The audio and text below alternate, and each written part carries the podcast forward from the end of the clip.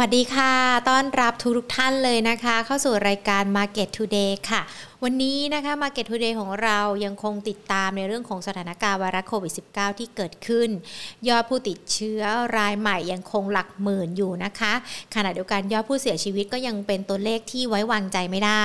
แล้ววันนี้ถือว่าเป็นวันแรกที่เราจะมีในเรื่องของการใช้มาตรการที่เข้มข้นมากยิ่งขึ้นนะคะ มีการล็อกดาวน์การมีการเดินทางข้ามจังหวัดกันด้วยที่สั่งห้ามกัน ตอนนี้เนี่ยถ้าเรามาดูกันในส่วนของสถานการณ์ไวรัสโควิด -19 ที่เกิดขึ้น แน่นอนว่ายอดตัวเลขยอดผู้ติดเชื้อก็ยังคงเพิ่มอย่างต่อเนื่อง ต่อสู้ไปกับการกลายพันธุ์ในส่วนของสายพันธุ์เดลต้ากันด้วยนะคะ ก็ยังคงต้องติดตามกันค่ะ รายการของเรายังคงเป็นกำลังใจนะคะ ให้กับหน่วยงานที่เกี่ยวข้องนะคะ แล้วก็ทุกๆคนให้ฟันฝ่าสถานการณ์ไวรัสโควิด -19 นี้ไปด้วยกันนะคะ ขอให้จำนวนยอดผู้ติดเชื้อรายใหม่ที่วันนี้ 11,305รายเนี่ยปรับตัวลดลงอย่างรวดเร็วจนเป็นที่น่าพอใจจนเป็นศูนย์คนเลยเนาะไม่มีผู้ติดเชื้อรายใหม่นะคะ เราก็หวังเป็นแบบนั้นค่ะ เช่นเดียวกับกลุ่มทูนะคะที่ต้องบอกว่าพร้อมยืนเคียงบ่าเคียงไหลคนไทยและประเทศไทย ให้ก้าวผ่านสถานการณ์ไวรัสโควิด -19 ระลอกใหม่นี้ไปด้วยกันค่ะ คุณผู้ชมที่ดูกันอยู่นะคะ ไม่ว่าจะเป็นทั้ง Facebook หรือว่า YouTube ที่เข้ามากันแล้ว อย่าลืมกดไลค์กดแชร์กันด้วยนะคะ ที่สำคัญกดดาวให้กำลังใจกันด้วยพื่อที่เราจะได้มีในเรื่องของข่าวสารดีๆ ข้อมูลดีๆ ที่เกิดขึ้น ทั้งในเรื่องของการเงินการลงทุนรวมไปถึงภาพรวมต่างๆ ที่มีผลเกี่ยวข้องต่อเศรษฐกิจของเรา มาอัปเดตให้ฟังกันด้วยนะคะ เดี๋ยวภาคบ่ายนี้เราลุ้นกันเนาะหลังจากที่ภาคเช้าตลาดหุ้นปรับตัวล่วงลงไป 24.82 จุด ปิดกันไป 1,531.19 จุดนะคะ มูลค่าการซื้อขาย 56,814 ล้านบาท ช่วงเช้าเนี่ยจุดต่ำสุดนะคะ มีการปรับตัวลดลงไป 1,552. 1,538 จุดขออภัยค่ะ จุดต่ำสุดของช่วงเช้า 1,530 จุดนะคะ ช่วงบ่ายทำไมหญิงถึงบอกว่ามีเรื่องให้ลุ้นกัน เพราะว่าแน่นอนถ้าใครติดตามข่าวสารเนี่ยในเรื่องของวัคซีน เรากำลังรอกันอยู่นะคะว่าวัคซีนตัวดีๆเนี่ยจะเข้ามาเมื่อไหร่ ล่าสุดนะคะทางด้านของไฟเซอร์ประเทศไทย แล้วก็ b i o n t e c h นะคะเขามีการประกาศลงนามสัญญาร่วมกับกรมควบคุมโรค กระทรวงสาธารณสุข ในการจัดส่งวัคซีนป้องกันไวรัสโควิด -19 จำนวน 20 ล้านโดสนะคะสำหรับปี 2564 ให้กับประเทศไทย โดยเขามีแผนว่าจะมากันในช่วงไตรมาส 4 นี้นะคะ แน่นอนไตรมาส 4 กันยาตุลาพฤศจิกาธันวา แต่เขายังไม่บอกรายละเอียดนะว่าช่วงที่ไตรมาส 4 มาจะเป็นเดือนไหน แล้วเดือนที่เท่าไหร่แต่ว่าเขาก็มีการสัญญากันเลยนะคะว่า ไตรมาสสี่มาแน่นอน อันนี้ถือว่าเป็นความมุ่งมั่นของไฟเซอร์เลยนะคะในการจัดหาวัคซีนที่มีความปลอดภัย แล้วก็มีประสิทธิภาพให้กับคนไทยค่ะ ส่วนปีหน้าจะสั่งอีก 50 ล้านโดสด้วยนะคะ อันนี้ก็เป็นในส่วนของความคืบหน้าเรื่องของวัคซีนที่นำมาฝากกันนะคะ เชื่อว่าหลาย ๆ คนใจจดใจจ่อจ้องจ้องกันเลยเนาะว่าวัคซีนจะมาเมื่อไหร่เพราะแน่นอน มันเป็นสิ่งเดียวนะที่อาจจะทำให้สถานการณ์ไวรัสโควิด -19 ที่เราเผชิญอยู่ในขณะนี้คลี่คลายขึ้นได้ แต่ย้ำกันอีกรอบนึงนะคะ ใครที่ฉีดวัคซีนไปแล้วไม่ว่าจะเป็นตัวไหนก็ตาม คุณยังคงต้องดูแลตัวเองอยู่ตลอดนะคะสวมใส่หน้ากากอนามัยหรือว่าล้างมือพกเจลแอลกอฮอล์กันด้วยนะ เพราะว่า การฉีดวัคซีนแน่นอนไม่ได้หมายความว่าเราจะไม่ติดนะคะ แต่ว่ามันจะเป็นการลดอาการของโรค ถ้าหากเราไปได้รับเชื้อมามันก็จะไม่รุนแรงนะคะ ยังคงปรารถนาดีมาฝากกันด้วยค่ะ ส่วนตลาดหุ้นไทยจะเป็นอย่างไรกันนะคะ ใครที่มีคำถามมาเขียนคำถามกันไว้ได้ที่คอมเมนต์ทั้ง YouTube แล้วก็ Facebook เนาะเดี๋ยวพูดคุยกันวันนี้กับคุณพเดิมพบสงเคราะห์ค่ะ กรรมการผู้จัดการบริษัทหลักทรัพย์ยวนต้าประเทศไทยจำกัด ในช่วงสภาวะตลาดแบบนี้ มันยังมีหุ้นตัวไหนกลุ่มไหนที่เข้าไปลงทุนได้บ้างพูดคุยกับพี่ต้นนะคะ สวัสดีค่ะพี่ต้นค่ะครับ สวัสดีครับ ดูตลาดหุ้นไทยภาคเช้าวันนี้นี่ก็ปรับตัวลดลงไปค่อนข้างแรงทีเดียวนะคะ แต่ก็มีข่าวข่าวดีในเรื่องของวัคซีนมาด้วยนะคะพี่ต้น มันจะเป็นตัวแปรให้ตลาดหุ้นช่วงบ่ายดีดขึ้นมาสักนิดนึงไหมคะฮะก็ลุ้นกันเหมือนกันนะครับเพราะว่าถ้าเราดูนักวิเคราะห์ทางเทคนิคส่วนใหญ่นะครับ จะบอกว่าถ้าจะ ดูหุ้นเป็นในเชิงที่ยังไม่เปลี่ยนแนวโน้มนะครับ มันไม่ควรหลุดตรงเส้นค่าเฉลี่ยตรงสองร้อยวันค่ะนะครับ นั่นก็คือแถวแถวพันหนึ่งร้อยไอ้พันห้าร้อยสิบจุดนะครับ ก็ยังอยู่อีกไกลพอสมควรนะครับ อันนี้เป็นนักเทคนิคคนที่หนึ่งนะครับ คนที่สองก็บอกว่าเฮ้ยถ้ายังเป็นขาขึ้นเนี่ย จุดต่ำสุดมันต้องยกขึ้นยกขึ้นนะครับ เพราะรอบที่แล้ว เคยต่ำสุดเมื่อวันที่13พฤษภาคม วันนั้นก็คือหนึ่งพันห้าร้อยกับหนึ่งจุดนะครับคือจุดต่ำสุดนะครับ แล้วก็ยกขึ้นมาใหม่เป็นหนึ่งห้าสามห้าวันที่เก้าเดือนกรกฎาคมนะครับ แต่วันนี้ก็คือหลุดหนึ่งห้าสามห้านะครับ มาอยู่ที่หนึ่งห้าสามหนึ่งอืมนะครับ ความหมายก็คือต้องลุ้นกันในอ่าภาคบ่ายนะครับ ว่าจะสามารถตีขึ้นไปเหนือหนึ่งห้าสามห้าได้หรือไม่นะครับ คือถ้าตีได้ มันก็ ทิศทางจะเป็นลักษณะของการเทแบบแบ่งออกข้างมากกว่าที่จะเป็นขาลงนะครับ อันนี้ก็พูดตั้งแต่ตอนต้นรายการเลยก็คือ นักวิเคราะห์ทางเทคนิคมองมุมแบบนั้นนะครับ แต่ถ้ามองในเชิงของกลยุทธ์นะครับ อย่างที่หญิงเรียนให้ทราบนะครับว่าประเด็นเรื่องของวัคซีนนะครับ ความจริงแล้วมันก็มีมาเรื่อยๆนะครับ ล่าสุดก็เป็น ไฟเซอร์ใช่ไหมครับก็จะมา 20 ล้านโดสค่ะนะครับ คนนู้นคนนี้มากันเต็มเลยอืมนะครับ ซึ่งความหมายคือมันไม่ใช่เร็วๆนี้ค่ะอ่า มันเป็นอาจจะเป็นอีกสองสี่เดือนข้างหน้าสามเดือนค่ะข้างหน้าสี่เดือนข้างหน้านะครับบางท่านก็บอกว่าเฮ้ยอีกตั้งไกลหนึ่งแต่อย่าลืมนะฮะการลงทุนเนี่ย มันคือการคาดหมายในอนาคตอ่าว่าอีกสามเดือนข้างหน้า ภาพของเศรษฐกิจภาพของข่าวดีจะมาไหม นะครับ หรือในเชิงของโอเค ถึงแม้ว่าจะไม่ใช่ข่าวดีมาก เอาเป็นแค่พอใช้ก็พอนะครับ นั่นคือจำนวนผู้ติดเชื้อนะครับ ของบ้านเราค่ะของโลกนะครับ จะเริ่มพีคหรือเปล่าอืมนะครับ ซึ่งจังหวะพอดีก็ ผมคิดว่าส่วนหนึ่งก็คือ หลายคนบอกว่าที่วันนี้หุ้นไทยต้องใส่ลงแรงแน่ตามตลาดหุ้นดาวโจนส์ค่ะนะครับเพราะดาวโจนส์ลงไปสองเปอร์เซ็นตนะครับ วันนี้ก็คิดว่าของเราต้องสองเปอร์เซ็นในช่วงเช้านะครับจริงๆแล้ว ช่วงเช้าเรายังสู้อยู่ดีๆนะนะครับแต่ว่าสู้อยู่ก็คือลบไปแค่สามจุดหกสามจุดนะค่ะนะครับหรือศูนย์จุดสองสามเปอร์เซ็นแต่พอสิบเอ็ดโมงกว่านี่ก็เรียกว่าแรงขายมาแรงมากนะครับมูลค่าการซื้อขายครึ่งวันเช้าเนี่ยตอนแรกๆก็ไม่ก็เยอะเท่าไหร่นะแต่ครึ่งวันเช้าสงสัยก็คือโดนขายหนักนะซึ่งผมมองว่าการขายหนักเนี่ย น่าจะเกิดจากระบบออโต้ออโต้เทรดอืมค่ะ นะก็คือว่าระบบระบบทำงานคือไม่ใช้เซนติเมนต์เข้ามาเกี่ยวข้องอืมไม่ต้องว่าเลยถ้าหลุดตรงนี้ค่ะขายทิ้งทันทีอืมปริมาณการซื้อขายมันก็เลยสูง คือขายทันที แต่ปรากฏว่ามันก็มีคนซื้อทันทีก็คือในเรื่องของคนมองข้างหน้า คือไม่ได้มองไม่ใช้เครื่องค่ะเอาใช้ความรู้สึกเข้ามาเกี่ยวข้องเฮ้ยข้างหน้าอนาคตนั้น มันจะเป็นทิศทางที่เริ่มจะดูพีคหรือเปล่า คือคำว่าแย่คือแย่แบบพีคหรือเปล่านะครับเพราะถ้าดู ตอนนี้หลังจากที่รัฐบาลคุมเข้มอีกสามจังหวัดนะครับ แล้วก็เรียกใช้คำว่าล็อกดาวน์เลยถ้ากันค่ะนะครับ ตั้งแต่คือวันนี้เป็นวันแรกค่ะนะครับ สิ่งที่ต้องติดตามกันต่อจนถึงวันที่สองสิงหาเนี่ยเฮ้ยจำนวนผู้ติดเชื้อตรงหรือเปล่าอืมนะครับ หรือว่าลงหรือเปล่านะครับ ถ้าลงมันก็คือมันมีโอกาสที่เห็นภาพของการ rebound ของหุ้นนะครับ ในเรื่องของโควิด -19 ที่จำนวนจำนวนที่ลดลงค่ะนะครับผสมกับอ่าภาพของอา ตัววัคซีนที่กำลังจะมาเร็วขึ้น หรือว่าจำนวนมากขึ้น จะสังเกตว่านั่นก็คือว่าหุ้นมันจะไม่ตกเยอะค่ะถูกไหมฮะเพราะว่ามันมีเออไม่เหมือนกับบางคนเนี่ยคิดไปไกลนะนะครับคำว่าคิดไปไกลหมายความว่าคนที่ไม่มีหุ้นในพอร์ตก็จะไปหวังเหมือนตอนอะเดือนมีนาเมษาปีที่แล้วอืมนะครับ ลงมาต่ำกว่าพันจุดโอ้โหเนี่ยนะครับ หลายคนบอกว่าตอนนี้พันห้านะครับ ไม่ค่อยอยากซื้อ อยากจะซื้อพันสามอืมนะฮะเพราะอะไรเพราะท่านไม่มีไม่มีหุ้นในพอร์ตก็จะบอกเฮ้ยเดี๋ยวลงมาตรงนั้นจะซื้อเดี๋ยวลงอีกจะเดี๋ยวเก็พอบอีกเออเดี๋ยวพอถึงจุดหนึ่งก็คือถึงจุดนั้นก็ไม่กล้าซื้อค่ะแต่ไง แต่ว่าณตอนนี้คือผมไม่คิดว่ามันจะลงไปถึงเหมือนกับตอน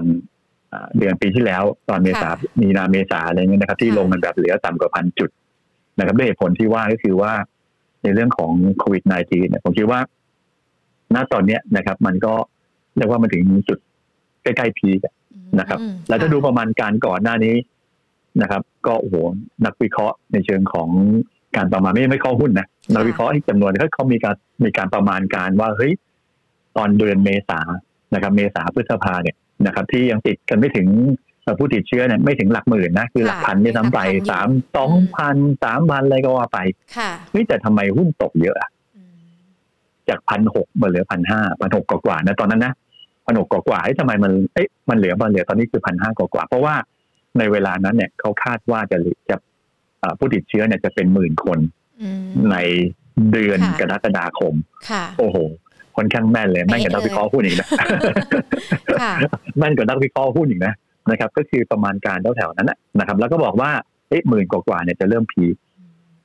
นะครับก็ค่ะซึ่งมันก็ใกล้เคียงกับคือเดือนกรกฎาสิงหาที่ว่านี่แหละนะครับ นะครับ ก็จะมองว่าโอเคอาจจะเห็นพันห้าพันสี่อะไรก็ว่าไปคือตอนนี้คือถ้าเป็น base case เนี่ยผลก็บอกว่าจะ peak ที่พันห้าอืมนะครับค่ะถ้าเป็น base case ก็คือดีสุดเนี่ยจะพันหนึ่งค่ะนะครับ ถ้าดูแย่เลยก็คือสองหมื่นโอ้อืมท่านก็วิเคราะห์ง่ายดีนะก็คือว่าใช้ความรู้สึกมาตีเลยโอเคค่ะว่าถ้าเป็นแบบนั้นนะคือว่าก็ต้องดูว่าไอ้ไอ้ตัวมาตรการกลุ่มเข้มที่ว่าที่เพิ่มสามจังหวัดนะครับอยุธยาชลบุรีฉะเชิงเทราแล้วก็อีกสิบจังหวัดเดิมค่ะ นะครับ แล้วก็ทำอาจเรียกว่าล็อกดาวน์กันเต็มที่เลยเนี่ยนะครับอ่าในภาพของผู้ติดเชื้อเนี่ยหมื่นหนึ่งจะเป็นส่งหรือเปล่าค่ะหรือลดลงหรือเปล่า ซึ่งผมก็คิดว่ามันน่าจะน่าจะลดลงแบบแบบค่ะเพิ่มขึ้นนะครับ เพราะว่าผมคิดว่า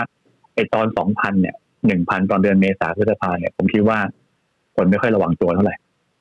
ถูกไหมฮะก็คือว่ายังไม่เห็นเออยังไม่ยังไม่เห็นโลงศพเลยไม่หลั่งน้ำตาว่าง่ายอืมๆเอค่ะอนะฮะตอนนี้เฮ้ยเริ่มหนึ่งหมื่นหนึ่งพันแล้วไม่ไหวแล้วต้องใส่ต้อง ออกจากบ้านน้อยลงค่ะนะครับเมไม่ค่อยระวังตัวกล้ามกขึ้นเออไม่กล้าเหมือนอดีตที่ผ่านมานะครับ ผมก็คิดว่านี่คือให้ความรู้สึกในการประมาณการในอนาคตอืมนะครับอันนี้คือสิ่งที่ที่ที่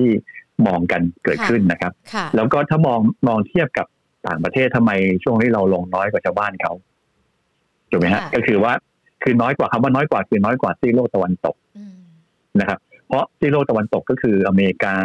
ยุโรปอะไรก็ว่ากันไปเนี่ยนะครับ คือก่อนหน้านี้เขาลงมา ค่ะคือตัวผู้ติดเชื้อเนี่ยมันลงมาอาของอเมริกาเนี่ยเหลือเหลือแค่หมื่นหมื่นหนึ่งพันลายเองนะครับหมื่นหนึ่งพันเคสเองนะครับ หรือว่าของตัวอังกฤษก็หมื่นหนึ่งพันเคสเหมือนกันแต่ตอนเนี้ยท่านก็ตีกลับเป็นสามหมื่นเหมือนกันค่ะนะครับคือตัดติดผู้ติดเชื้อก็เพิ่มสามหมื่นเหมือนกันหรือของยูเคก็สามหมื่นสี่หมื่นอะไรก็ว่าไปค่ะนะมันมันก็เหมือนกับเราอะคือมันเริ่มต้นของของการที่ติดเชื้อเพิ่มขึ้นอะนะครับค่ะคนก็เลยเอ่อกังวลเพิ่มขึ้นนั้น นั้นตอนนี้คือไม่พูดเรื่องโควิดก็คงจะไม่ค่อยได้เท่าไหร่ค่ะนะครับคงลองรู้อย่างนี้แล้วก็สิ่งที่มันเกิดขึ้นก็คือจะเริ่มเห็นนักวิเคราะห์เศรษฐกิจนะครับ เริ่มมีการปรับประมาณการตัวเลข GDP ไทยลงอืมใช่ไหมฮะก็คือว่าอ่าของบางเจ้าก็เหลือแค่ 1.8เปอร์เซ็นตค่ะนะครับ แล้วมีของล่าสุดก็คือกรมแสกก็มีการออกบทวิเคราะห์ของอาเซียนเลยนะค่ะนะครับ เรียกว่าเอาใจคนอาเซียนเลย ที่เอาใจก็เพราะว่าผู้ติดเชื้อมันมาแรงไง นะครับ ก็เลยมีบทวิเคราะห์เยอะหน่อยในช่วงนี้นะครับ อินโดก็ปรับลงจาก5มาเป็น3.4ค่ะนะครับมาเลก็6.2เหลือ4.9ฟิลิปปินส์5.8เหลือ4.4นะครับ สิงคโปร์ก็จาก7.1เหลือ6.8ไทยนะครับ2.1มาเหลือ1.4อืมโอ้โหหายไปเยอะพอสมควรนะบางค่ะคือบางคนเนี่ยบอกว่าเฮ้ยจะเหลือต่ำติดลบเลยหรือเปล่าอาจจะไม่อันนี้ถึงคือขสิ่งนาดที่นั้นไหมคะพี่ต้น เอ่อก็ ผมก็มองอย่างนั้นนะครับอืมแต่ผมมองว่าจะเซอร์ไพรส์ทางบวกด้วยอืมนะครับจะเซอร์ไพรส์ทางบวกด้วยก็เพราะค่ะว่าอะไร เพราะว่าณวันนี้คือจำนวนนักท่องเที่ยวเนี่ย ผมว่าคงคงคงเอ้ยช่างก็เถอะเพราะว่าแบงก์ชาติบอกว่าปีนี้อยู่ที่เจ็ดแสนเจ็ดแสนคนค่ะนะครับ ปรับลงนะจากสามล้านในปีนี้นะครับในเดือนมีนาเนี่ยนะครับ ประมาณการเดิมนะมิถุนาบอกว่าจะเหลือ0.7ก็คือ7แสนคนนะครับ แต่ว่าผ่านมาแล้ว อะไรวะหกห้าเดือนห้าเดือนก็คือสิ้นสุดเดือนพฤษภาคมเนี่ยนะครับ มากันแค่สองหมื่นหกอืมคือเป้าเป้าเจ็ดแสนค่ะนะครับ มาแค่สองหมื่นหกก็ต้องดูว่าภูเก็ต Sandbox นะครับ หรือว่าภูอ่าสมุยอะไรก็ว่าไปจะมาเพราะฉะนั้นผมมองว่าผมผมไม่ได้หวังนะผมมองว่ามีโอกาสปรับลงด้วยทั้งไปในส่วนของประเด็นตรงนี้นะครับ แต่ตัวเลขที่ที่ว่ามันจะมีการปรับเพิ่มแล้วคนก็รู้สึกเพิ่มไปแล้ว ก็คือตัวเลขการส่งออกค่ะนะครับ ที่เพิ่มขึ้นค่ะนะครับ 44เปอร์เซ็นในเดือนพฤษภาคมนะครับค่ะแล้วก็นักวิเคราะห์ส่วนใหญ่ของแบงก์ชาติก็ปรับส่งออกปีนี้นะครับ ในเรื่องของอามูลค่านะครับจากเดิมคือ 10เปอร์เซ็นที่บวกก็ปรับขึ้นเป็น 17เปอร์เซ็นที่บวกค่ะนะครับ ก็แสดงว่ามันอยู่ในประมาณการ แต่ว่าสิ่งที่ผมมองว่ามีโอกาสในการปรับประมาณการนะครับ ก็คือตัวเลขของอาการลงทุนภาคเอกชนอืมนะครับะที่ที่จะมาทำไมว่ามาก็ทำคืไมอถึงว่าประมาณการค่ะ หกเปอร์เซ็นของของแบงก์ชาติเดือนมีนานะครับ ท่านปรับเป็นเจ็ดเปอร์เซ็นตค่ะนะครับ แต่ตัวเลขที่ผมเริ่มเห็นแล้วเป็นตัวเลขที่เอ่อมีความชัดเจนที่ดีขึ้นนะครับ นั่นคือตัวเลขการขอ BOI อ๋อนะครับ คือการขอรับส่งเสริมการลงทุนปีอืมค่ะ64ถ้าว่าถ้า BOI ใส่ตัวเลขไม่ผิดเนี่ยผมมองว่าไม่ผิดนะ ไม่ผิดหน้าเออค่ะหน้า16กรกฎาคมที่แซวเล่นนะก็คือค่ะว่าผมมองว่าน่าจะเป็นอย่างนั้น เพราะว่าเดือนมกราคมเนี่ย นะครับ ขอไป29,000อืมนะครับ คือขอเบียร์29,000ล้านค่ะกุมภา57,000ค่ะนะครับ มีนาก็34,000ตอนเริ่มเกิดโควิดใหม่ๆนะเมษา67,000พฤษภา67,000นะครับหญิงต้องทายเนี่ยว่ามิถุนาเท่าไหร่ ต้องเพิ่มเพิ่มมากขึ้นอยู่แล้ว เออหนึ่งแสนสามหมื่นล้านบาทอ่าเออ นี่เป็นคือสัญคือญาณที่ดีใช่ไหมคะพี่ต้นมองแล้วก็แบบแสดงว่ายิ้มแสดงว่าอืมเหมือนกับแบบมันผมก็เลยบอกว่าผมจะเปรียบเทียบอืมนักลงทุนในการลงทุนจริงมๆก็คือนักลงทุนที่เป็นนักลงทุนประเภทที่ลงทุนอ่ากิจการจริงค่ะๆนะครับเขามองบวกหรือเปล่า ซึ่งแสดงว่าเขามองบวกถูกไหมค่ะนะก็คือเขาคงไม่ถ้าไม่มองบวกคงไม่ขอหรอกก็คือค่ะขอขอขอบอกว่าขอไปก่อนอืมอันนั้นก็เรื่องอีกเรื่องหนึงนะแต่ว่า ค่ะคือคงคงไม่คนคงไม่ขอแบบแล้วทำฟรีหรอกคือต้องเห็นสัญญาณต้องว่ามันดีมเอ้ยมันดีค่ะมันดีก็เหมือนผมก็ยังตีความเหมือนกับหุ้นนะค่ะอ่าหุ้นก็คืออ่าเมื่อคุณลงคุณลงทุนจริง ๆ ก็คือมองอนาคตข้างหน้านะถ้าคุณมองบอกมองสั้นมองแบบยาวๆหน่อยเกี่ยวกับหุ้นเหมือนกันก็คือว่าให้ผมก็คิดผมก็คิดเหมือนกันก็คือว่า มีโอกาสที่อ่านักวิเคราะห์ทางเศรษฐกิจก็คือว่ามีโอกาสจะปรับไอ้ตัวเลขเนี่ยแหละการลงทุนภาคเอกชนค่ะนะครับ ที่ที่น่าจะปรับเพิ่มก็ทำให้ เป็นแรงส่งทำให้เหมือนกับว่า มีโอกาสที่หุ้นไทยจะล้มไม่มากนะครับ รวมไปถึงถ้ามองตอนนี้ ก็คือสัญญาณที่ผมมองอีกอันหนึ่งก็คือมันส่งไปที่ไหนล่ะค่ะนะครับ มันส่งไปที่สองเรื่องนะครับ เรื่องที่หนึ่งก็คือส่งไปที่บอลยูของไทยค่ะนะครับ ก็คือยิวเคิร์ฟว่ากันง่ายๆนะครับ คือก่อนหน้านี้ยิวเคิร์ฟของไทยเนี่ย มันลงตั้งแต่หนึ่งระยะสั้นจนถึงระยะยาวค่ะ นะครับ ก็คือว่าหนึ่งปีสองปีสามปีห้าปี แสดงว่าสิบถึงจะถึงอืมยี่สิบปีเลยอะค่ะนะครับโอ้ก็คือว่าค่ะเหมือนกับว่าก็คือคนนักลงทุนก็คือซื้อซื้อทั้งหมดว่ากันง่ายๆนะครับ แต่ณวันเนี้ยมันเริ่มสเปซสปะหมายความว่าไอ้ตัวยิว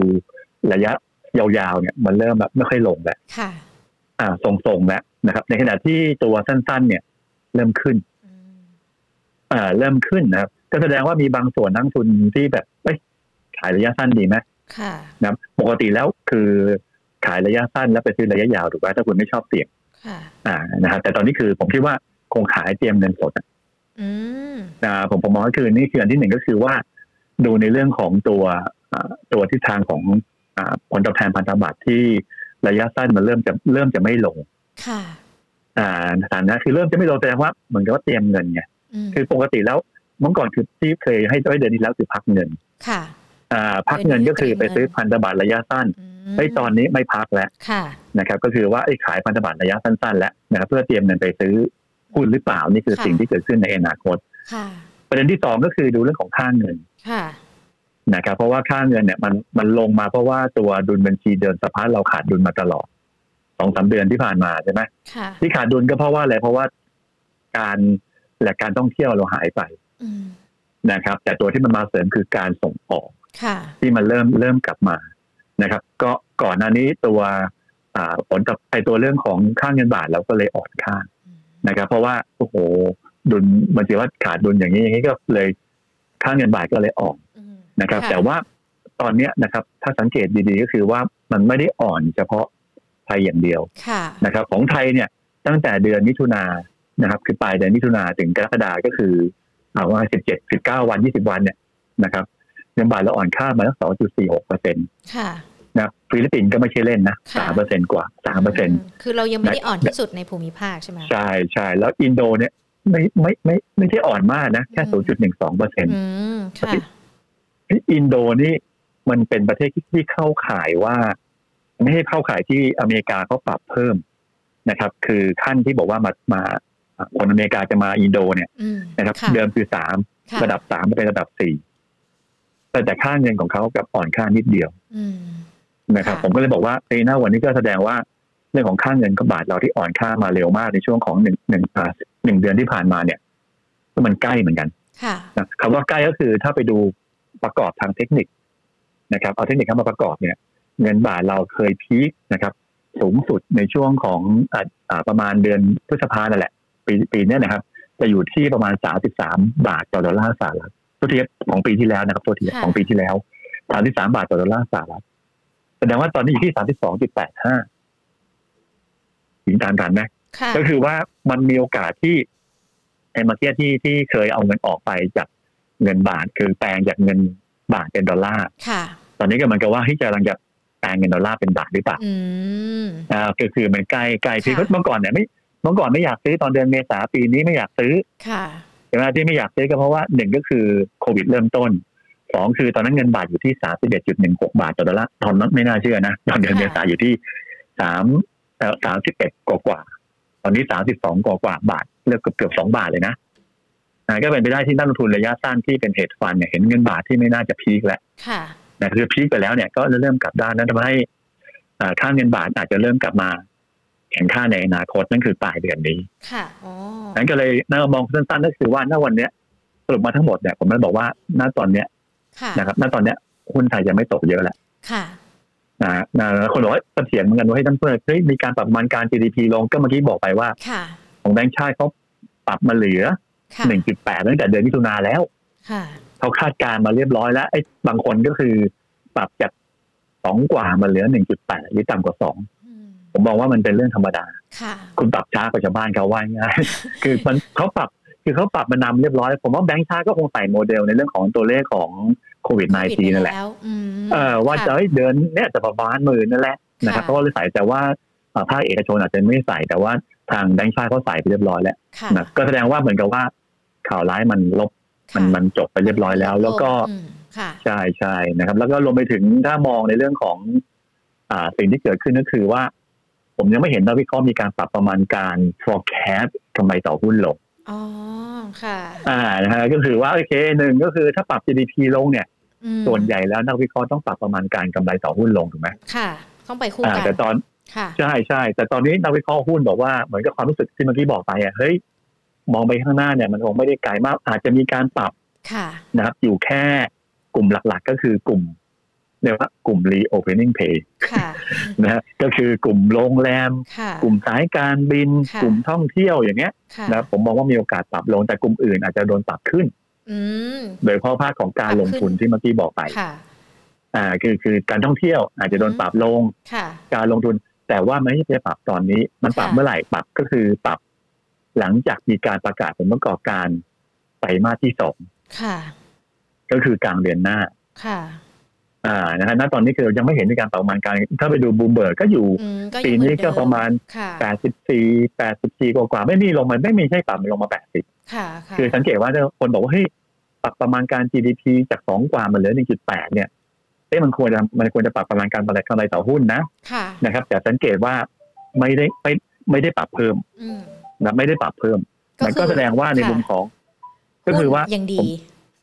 ก็คือว่า ปรับ GDP ลงค่ะแต่ไม่ได้ปรับกำไรลงอ่าอ่าอ่านี่คือสิ่งที่คือที่บอกค่ะคือนักลงทุนมันมองไปข้างหน้าค่ะเอ่อไม่ได้มองระยะสั้นตอนเนี้ยนะครับ ก็แตกต่างกันแล้วกันนะฮะนะครับนั้นก็ก็เลยเลยมองว่าคือตอนนี้คือ ผมบอกว่าดาวไซด์จะค่ะยังมีอยู่ค่ะนะครับยังมีอยู่เพราะว่าเมื่อกี้บอกไปเส้นค่าเฉลี่ย 200 วันเนี่ยอืมนะครับ มันเป็นจุดที่มองกันอ่าสัปดาห์ทั้งหนึ่งสัปดาห์เป็นต้นไปเลยค่ะแต่ถ้ามองในเรื่องของระยะสั้นเนี่ยไม่ควรหลุด ค่ะ1535นะครับค่ะถ้ายืนได้ก็รีบาวไปที่1570เหมือนเดิมนั้นก็ให้ไกด์ไลน์ไปที่1535นะครับ ว่าไม่ควรหลุดครับ หนึ่งห้าสามห้าไม่ควรหลุดนะคะ พอเมื่อสักครู่นี้เราฟังกันมาแหละในเรื่องปัจจัยต่างๆ ที่เกิดขึ้นสถานการณ์โควิด วัคซีนคือ เราสามารถถ้าเรามองไปข้างหน้าอย่างที่พี่ต้นบอกไป มันเราอาจจะเห็นสัญญาณที่เป็นเชิงบวกมากขึ้น ดังนั้นการรีบาวของหุ้นที่หากสถานการณ์ไวรัสโควิด -19 เริ่มดีขึ้นหรือว่าตัวเลขลดลง เราจะเจอกลุ่มไหนกันบ้างคะครับผมคือโอเคว่าถ้ามันตอนนี้มันยังไม่ดีถูกไหมอืมนะค่ะอันนี้คือถ้าเห็นสถานการณ์ที่มันไม่ใช่แล้วผ่านไปแล้วสักอ่า ต้นอาทิตย์หน้าไอ้ตัวเลขมันเริ่มทรงหรือว่าลงค่ะนะครับ คุณก็ไปหาหุ้นรีโอเ n น n ิ g งเพย์ใหม่ค่ะนะครับ ก็คือโรงแรมสายการบินอะไรก็ว่าไปค่ะนะครับ แต่แต่ว่าณวันเนี้ยนะครับ คือถ้าเปิดเรามองก็ยังมีความเสี่ยงอยู่เล็ก ๆ นะครับกับประเด็นเรื่องของโควิด -19 ในประเทศไทย แสดงว่าถ้าคุณเลือกหนึ่งสัปดาห์ข้างหน้านะครับ คุณก็ต้องหาหุ้นที่ได้ประโยชน์จากอะไรราคาน้ำมันที่ลงค่ะใช่ไหมเพราะว่าราคาที่อืมราคาน้ำมันลงโอ้โหซึ่งนักลงทุนในหุ้นนี่ บ้านเราเก่งนะค่ะนะครับไม่ซื้อหุ้นในกลุ่มพลังงาน เพราะว่าเอ๊ะมองว่าตัวเงินเฟ้อกำลังจะลงค่ะอ่าคาดว่าราคาน้ำมันจะลงลงจริงๆนะนะหุ้นไม่ขึ้นนะในกลุ่มพลังงานนะครับผมก็เลยบอกว่าไอ้กลุ่มที่ได้ประโยชน์จากราคาน้ำมันที่ลง ดูน่าสนใจค่ะเก่งในผลประกอบการไตรมาสที่สองค่ะนะครับซึ่งกำลังจะทอยเจอประกาศตรงเนี้ยน่าสนใจค่ะนะครับเพราะฉะนั้นผมก็เลยเลือกว่าเป็นเรื่องหนึ่งก็คือธีมในการลงทุนหนึ่งสัปดาห์สองสัปดาห์ข้างหน้าเนี่ยค่ะผมจะชอบกลุ่มที่ได้ประโยชน์จาก ในเรื่องของราคาน้ำมันที่มีการปรับลดลงค่ะนะครับ แล้วก็กำไรผลประกอบการไตรมาสที่สองที่คาดว่าจะออกมาดีอืมนะครับ แล้วก็ธีมที่สองก็คือเรื่องของหุ้นที่เป็นการพักเงินค่ะนะพักพักเงินก็ยังพักอยู่บ้างเหมือนกันโดยเฉพาะอ่าหุ้นที่มีความเสี่ยงที่น้อยๆหน่อยส่วนส่วนใหญ่เนี่ยก่อนหน้านี้ผมจะชอบกลุ่มโรงไฟฟ้าค่ะนะครับโรงไฟฟ้าที่เป็นพลังงานอ่าน้ำนะครับ แต่ตอนนี้คือขอเลือกมาเป็นเทียวตัวกลุ่ม ICT ค่ะมนะครับก็คือตัว operator อะค่ะนะครับคือ advance operator ชื่อคือ advance ค่ะนะครับเพราะว่าตัวตัวบอลยูที่ต่ำลงนะครับ แล้วก็ผลประกอบการปกติเนี่ยคิดว่ามันอาจจะเลือกทรงตัวไม่ได้ดีไม่ได้เด่นอะไรมากนะครับ แต่ว่ายูเนี่ยอ่าคาดว่าปันผลครึ่งปีแรกนะครับสามบาทสามจุดเก้าสามอืมยูก็ประมาณสักสองเปอร์เซ็นต์ค่ะนะครับประมาณสักสองเปอร์เซ็นต์ก็ไม่เยอะนะ แต่ว่ามันก็แต่ทั้งปีเนี่ยประมาณสัก สี่ห้าเปอร์เซ็นต์ก็ดูน่าสนใจนะครับก็เลยเลือกว่าโอเคว่า ถ้าคุณถ้าคุณแบบว่าเอาหาหุ้นที่ปลอดภัยนะครับกำไร up downside จำกัด upside จำกัดค่ะก็เลือก ADVANC ค่ะนะครับ แต่ว่าถ้าเกิดเลือกเมื่อที่บอกไปกลุ่มที่ผลประกอบการจะดี เพราะว่าภาคการก่อสร้างยังดีอยู่ค่ะนะครับ ก็คือผมชอบทัสโกค่ะนะครับคือน้ำราคาน้ำมันที่ลงผลประกอบการไตรมาสสองน่าจะออกมาดี ตอนนี้ราคาน้ำมันลงแล้วนะครับเพราะทัสโกเนี่ยกำไร Q2 จะโตมาก นะครับแล้วก็ valuation ปัจจุบันเนี่ย P แค่13เท่าอืมแต่ PE ทั้งปีนะ5เปอร์เซ็นต์ค่ะนะ5เปอร์เซ็นต์อีกตัวหนึ่งก็คือปูนซีเมนต์ไทยค่ะนะครับ เราคาดว่ากำไรจะมีการประกาศวันที่ 29 กรกฎานะ คือเป็นตัวแรกต้นๆของกลุ่มที่ไม่ใช่กลุ่มสถาบันการเงินนะครับ ก็กำไรเราคาดว่า 13,000 ล้านในไตรมาสที่2นะครับ แล้วก็คาดว่ากำไรโตขึ้นถึงอืม10 30เปอร์เซ็นต์ค่ะโอ้โหโตมากนะครับ แล้วก็ ราคาน้ำมันดิบที่ลดลงอะส่งผลต่อสเปรดของปิโตรเคมีของเขานะครับกำไรครึ่งปีแรกเราคิดว่าจ่ายผล7บาท50ค่ะนะครับก็ยิวสักสองเปอร์เซ็นต์เหมือนกันนั้นถ้าคุณเล่นแบบโอเคช่วงนี้สั้นๆนะครับ ในช่วงของจนถึงสองสิ้นสัปดาเดือนห์อะค่ะกรกฎาเนี่ยสิ้นเดือนกรกฎาคมเนี่ยค่ะนะครับ ก็เลือกตัวทัสโก้นะครับ ทางเทคนิคนะครับ ราคาหุ้นเนี่ย มันก็ยืนเหนือกว่าเส้นค่าเฉลี่ย 200วันแล้วค่ะนะครับคือ10วัน15วัน25วัน75วันเนี่ยเขายืนมาได้แล้วอืม10 200วันอยู่ที่19บาท80ค่ะนะติดตรงนี้พอดีนะครับ ถ้ายืนได้ก็เป้าหมายในการ rebound คือ22นะครับค่ะตรงนั้นจะเป็นแนวต้านนะครับปูนซีเมนต์ไทยนะครับ ก็ trade อยู่แคบๆนะครับแถวๆเส้น 75 วันนั่นคือ 420 ตอนนี้ 422 ถ้ายืนได้ก็ 440 นะครับ แล้วก็ตัว a d v a n c e นะแต่ราคาหุ้นก็ rebound ขึ้นมาแล้วนะครับ170เป็นแนวรับนะครับ แต่เส้น200วันคือ176เป็นแนวต้าน สังเกตว่าทั้ง3ตัว downside จำกัดอืมค่ะอั upside ก็จำกัดโอ้เออนะก็คือว่าคุณเลือกตอนที่คุณอยากจะลงทุนจริง ๆ ก็มันก็ค่ะผันผวนน้อยหน่อยค่ะนะครับ ก็ เลือกสามตัวนี้ครับค่ะคือทั้ง 3 ตัวเนี่ยที่พี่ต้นบอกไปนะคะ อาจจะเล่นได้สัก 1-2 สัปดาห์ก็คือถึงสักสิ้นเดือนกรกฎาคม ทีนี้เท่ากับอืมว่าพอเราเข้าเดือนสิงหาคม รูปแบบการเล่นหรือว่าธีมการลงทุนเราอาจจะต้องเปลี่ยนไปอีกแล้วคะใช่เราก็ค่ะต้องถ้าดูช่วงของเดือนหน้าคือเดือนสิงหาคมเป็นต้นไปค่ะนะครับ ถามว่ามันจะเกิดอะไรขึ้นหนึ่งก็คือเอ่อเดี๋ยวปลายเดือนกรกฎาอะปลายเดือนกรกฎาคมก็คือวันที่สามสิบสามสิบเอ็ดกรกฎาคมเนี่ยนะครับ แบงก์ชาติจะมีการประกาศตัวเลขเศรษฐกิจไทยประจำเดือนอืมนะครับค่ะประจำเดือนของเดือนมิถุนายนค่ะนะครับ ซึ่งผมก็เชื่อว่าตัวเลขของภาคการส่งออกก็ยังน่าโตอยู่นะอันที่สำคัญเนี่ยผมให้ไปดูโฟกัสที่การลงทุนภาคเอกชนอืมนะครับเดือนมิถุนายนจะโตขึ้นตามตัวเลข BOI ที่ขอเพิ่มขึ้นจริงไหม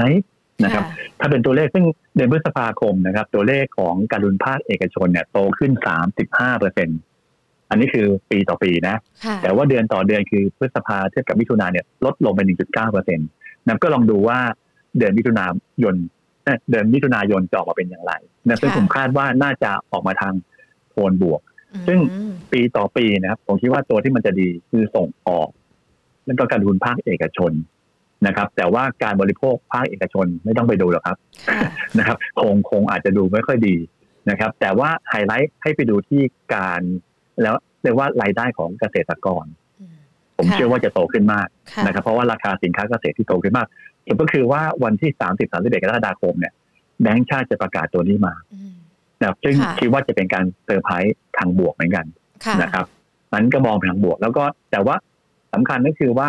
มันมีประเด็นต่างประเทศขึ้นมานิดนึงค่ะนะครับ ก็คือเรื่องของอาการประชุมของแจ็คสันโฮ นะครับค่ะก็คือปลายเดือนกรกฎาคมจะมีการประชุมของช่ธวงกรกฎาคมนาคารกลางสหรัฐค่ะนะครับซึ่งผมคิดว่าจะไม่ส่งสัญญาณอะไรอืมนะครับ แต่ว่า 28 กรกฎาคมเนี่ยคิดว่าอาจจะมีการส่งสัญญาณในเรื่องของนะครับเรื่องของการลดขนาด QE ค่ะอันนี้คือความเสี่ยงของต่างประเทศก็ยังพอมีอยู่บ้างค่ะนะครับนะครับก็มีความเสี่ยงตรงนี้บ้างนะครับ แต่ว่าผมคิดว่าผลกระทบนะครับ อาจจะมีบ้างนิดนึงอืมกับหุ้น external pay ค่ะอ่าก็คือหุ้นที่เกี่ยวข้องกับคือสินค้าโภคภัณฑ์ commodity เนี่ยอาจจะมีค่ะความเสี่ยง กับประเด็นการของการลด QE นะครับ แต่ว่าจุดที่ที่อาจจะดูตื่นเต้นหรือว่าดีขึ้นมาหน่อยนะครับ ผมก็มองว่าณวันเนี้ยหลายอย่างนะคค่ะรับมันรับข่าวในเชิงลบไปเรียบร้อยแล้วอืมนะครับ คือถ้าคุณดูในประเด็นในเรื่องของแล้วมันก็มีการทำโมเดลของตัว fear and greed โมเดลก็คือ ความกลัวกับความกล้าว่าอย่างงานของอเมริกาเนี่ยค่ะปรากฏว่าตอนเนี้ยอยู่ตกเรียกว่าสเกลคือร้อยหนึ่งอยู่ที่สิบหกค่ะ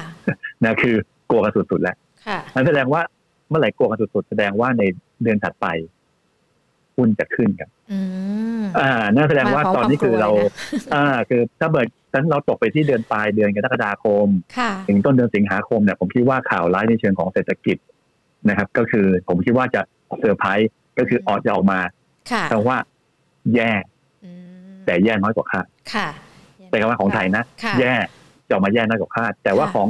การประชุมของแจ็คสันโฮอาจจะมีประเด็นทางลบนิดนึงอืมนะครับ แต่ว่าอาจจะเป็นข่าวในเชิงลบที่คนก็คาดการณ์กันไว้อยู่แล้วค่ะนะครับ หรืออีกอันหนึ่งก็คือในภาพของจบอ่าอ่าเดือนกรกฎาคมนะครับ ส่วนใหญ่แล้วคนก็จะมองว่าจำนวนผู้ติดเชื้อโควิดนะครับ เพราะว่าเดือนสองสิงหาคมนะครับ ก็จะเป็นวันที่เราจะมีการอ่าเรียกว่าอะปลดล็อกดาวน์หรือเปล่าค่ะนะครับ เพราะว่า โควิด -19 ที่เราล็อกดาวน์อยู่ในขณะนี้นะครับมันสิ้นสุดก็คือ 20กรกฎาคมคือเริ่มต้น 2 สิงหาก็จะเริ่มปลดล็อกดาวน์อืมนะครับ อันนี้ก็อาจจะมีมุมของการกำไรถ้าจำนวนผู้ติดเชื้อลดลงจริงค่ะๆนะในเวลานั้นนะครับ ก็เชื่อว่าหุ้นไทยก็จะกลับมาค่ะนั่นแสดงว่าณตอนนั้นก็คือว่าผมมองว่าปลายเดือนกรกฎาคมถึงต้นสิงหาเนี่ยผมคิดว่าหุ้นจะเริ่มกลับมาทางค่ะเรียกว่าทางบวกมากขึ้นค่ะนะครับ ซึ่งทั้ง 3 ตัวที่ให้มาสักครู่นี้ทั้ง 3 ชุดทั้ง 3 กลุ่ม มันยังยาวไปถึงสิงหาได้หรือเปล่าคะ หรือว่ามันจะเพิ่มกลุ่มไหนได้มากอีกไหมคะพี่ต้น อ่า เราก็ต้องเปลี่ยนกลุ่มแล้วค่ะนะครับในเวลานั้นคือผมให้ strategy หมายคือว่าในไอ้ที่ให้เลือกไปสามตัวนั้นคือ ระยะสั้นก็คือค่ะจนถึงสิ้นเดือนค่ะถูกไหมฮะสิ้นเดือนแต่ว่าโอเค ถ้ามันกลับมาใหม่นะครับกลับมาใหม่ที่ทางกลับมาใหม่เนี่ยผมคิดว่ากลุ่ม r e c o r d i n g pay จะกลับมาใหม่ค่ะอ่า ในเวลานั้นนะไม่ใช่เรื่องคุณอาจจะไม่ต้องรีบซื้อตอนนี้นะค่ะก็คืออาจจะซื้อเรื่องของปลายเดือนเนี่ยค่ะกลุ่มโรงแรม กลุ่มอืมสายการบิน อะไรก็ไปนี่คือ คนที่ชอบบูล้างผ่านอ่าก็คือต้องเสี่ยงหน่อยไงโอเคว่าค่ะถึงปลายเดือนแล้วไอ้จำนวนผู้ติดเชื้อมันจะกลับมาบางคนบอกเวฟสี่เวฟสามเวฟสี่อะไรก็ว่าไปเนี่ยเพค่ะราะมันคือแบบคนตัวนี้คือ คุณถ้าคุณอ่าอ่าคุณคาดการณ์ถูกนะครับ คุณก็ได้ผลตอบแทนที่เยอะถูกไหมคุณจะได้ผลตอบแทนที่สูงขึ้นค่ะนะครับ นั่นคือกลุ่มที่หนึ่งก็คุณก็เลือกเอาว่าคุณจะเปลี่ยนเป็นตัวไหนค่ะนะครับส่วนกลุ่มที่สองนะครับ ผมก็มองเกี่ยวข้องกับ investment ที่เมื่อกี้บอกไปค่ะนะครับ ก็คือผมก็จะชอบหุ้นในกลุ่มนิคมอุตสาหกรรมอืมนะครับ ก็จะกลับมาดูธีมเป็นธีมที่น่าจะเป็นธีมต่อไปในอนาคตอืมนะครับนั่นคือธรรมตะค่ะนะครับธรรมตะก็จะกลับมาในเรื่องของภาคการลงทุนภาคเอกชนค่ะนะครับ ก็อ่าธีมอาจจะเปลี่ยนไปหรือในอนาคตก็คือผ ลประกอบการไตรมาสที่สองของกลุ่มธนาคารจบแล้วค่ะก็รีไวซ์ใหม่อะไรก็ว่าไป ซึ่งผมคิดว่ามันก็เหมือนกับว่า ถ้าโควิด -19 เบาจริง ๆ เศรษฐกิจมันก็จะเริ่มกลับมานะครับนั้นกลุ่มธนาคารตอนนี้ก็จะกลับมาเช่นเดียวกันค่ะดังนั้นกลุ่มธนาคารนี้ก็จะเป็นต่ำสุดในช่วงของปลายกรกฎาคมต้นต้นต้นสิงหาอืมนั้นสุภาพก็คือว่าถ้าคุณบู๊เลยก็ค่ะเป็นกลุ่ม reopening pay ค่ะใช่ไหมฮะค่ะแต่ถ้าคุณไม่บู๊นะครับก็ ยัคืงอไม่อยากบูมากเออยังอยากบู๊หน่อยก็ค่ะเป็นกลุ่มธนาคารพาณิชย์นะครับ หรือกลุ่มอ่านิคมอุตสาหกรรมครับอืมค่ะพี่ต้นค่ะแต่จริงๆ แล้วถ้าเราดูในเรื่องของพฤติกรรมนักลงทุนในหุ้นไทยบ้านเรานี่ อาจอาจจะออกแนวบูล้างผลาญหรือเปล่าคะเพราะว่าอย่างวันนี้มี IPO น้องใหม่เข้าตลาดก็รู้สึกว่าจะปรับตัวเพิ่มขึ้น ขณะที่หุ้นตัวอื่นเขามีการปรับตัวลดลงนะก็โฟมเพราะส่วนหนึ่งก็คือว่านักลงทุนจะหาหุ้นที่แบบว่า ไม่มีต้นทุนอยู่ข้างบน อืมอ่าก็คือว่าค่ะไอ้คนขายตรงนี้ก็คงต้องเป็นคนหนึ่งก็คือคนที่จอง IPO ค่ะสองก็คือผู้ถือหุ้นเดิม แต่ผู้ถือหุ้นก็คือโดนล็อกถูกไหมค่ะอันเหมือนกับว่ามันก็มีโอกาสที่จะปรับตัวขึ้นได้มากกว่าอืมนะมันต่างจากหุ้นใหญ่ขนาดใหญ่อ่าอื่นๆ แล้วถ้าเกิดว่าหุ้นได้มองเป็นหุ้น S N N P เนี่ยเป็นหุ้นค่ะขนาดเล็กกลางกลางเล็กใช่ไหมค่ะนะครับคือต่างประเทศนักลงทุนต่างประเทศไม่มีไม่ถือหุ้นอยู่ค่ะนะพอไม่ถือหุ้นอยู่ก็โอเคในการการขายก็น้อยลงค่ะนะครับแล้วก็อีกอันหนึงก็คือเป็นหุ้นที่เรียกได้ว่าอ่า เข้าตีมพอดีอืนะไม่ตีหมายความว่าไม่ได้ตีมพอดี คือเข้าในเรื่องของอ่าหุ้นขนาดกลางขนาดเล็กพอดีค่ะหลายอย่างประกอบกันนะครับก็ทำให้หุ้นก็เลยเลยทิศทางก็เลยเด่นกว่าคนอื่นเขาค่ะนะครับนั่นก็เลยมองว่าถ้าเปิดจะชอบหุ้นขนาดเล็กคุณก็ต้อง ถอยออกไหวนิดหนึ่งค่ะนะครับพอดีผมพูดเยอะไม่ได้เพราะว่าหลักทรัพย์หยวนต้านเราก็ร่วมขายเขาด้วยนะครับดังนั้นก็เลยเลยมองพูดอาจจะพูดได้ได้น้อยหน่อยก็ผมพูดในเรื่องของการลดดัของการที่ลงทุนเป็นตีมมากกว่าครับ ค่ะพี่ต้นค่ะอันนี้หยิบยกคำถามที่คุณผู้ชมถามมานะอาจจะเป็นหุ้นที่เกี่ยวข้องกับในเรื่องของโควิดก่อนหน้านี้กันด้วยนะคะ อย่างตัวศรีตรังนี่มองยังไงเหรอคะ STGT ครับผมคือณตอนนี้นะครับประเด็นในเรื่องของศรีตรังถามว่ามันก็เริ่มมี rebound แล้วแข็งแรงค่ะ ได้มากขึ้นเหมือนกันนะครับ แต่จุดหนึ่งที่น่าสนใจนะครับ ผมผมมองเป็นในเรื่องของอ่าการที่เขามีหุ้น STGT อยู่ในมือด้วยค่ะนะครับทำให้ราคาหุ้นของตัวศรีตรังเนี่ยนะครับ จะสังเกตว่าก็ขึ้นได้ช้าๆนะขึ้นไม่ได้เยอะนะค่ะนะเพราะจุดหนึ่งก็คือถ้าสังเกตในเรื่องของตัว future นะครับ ของตัวอ่าราคา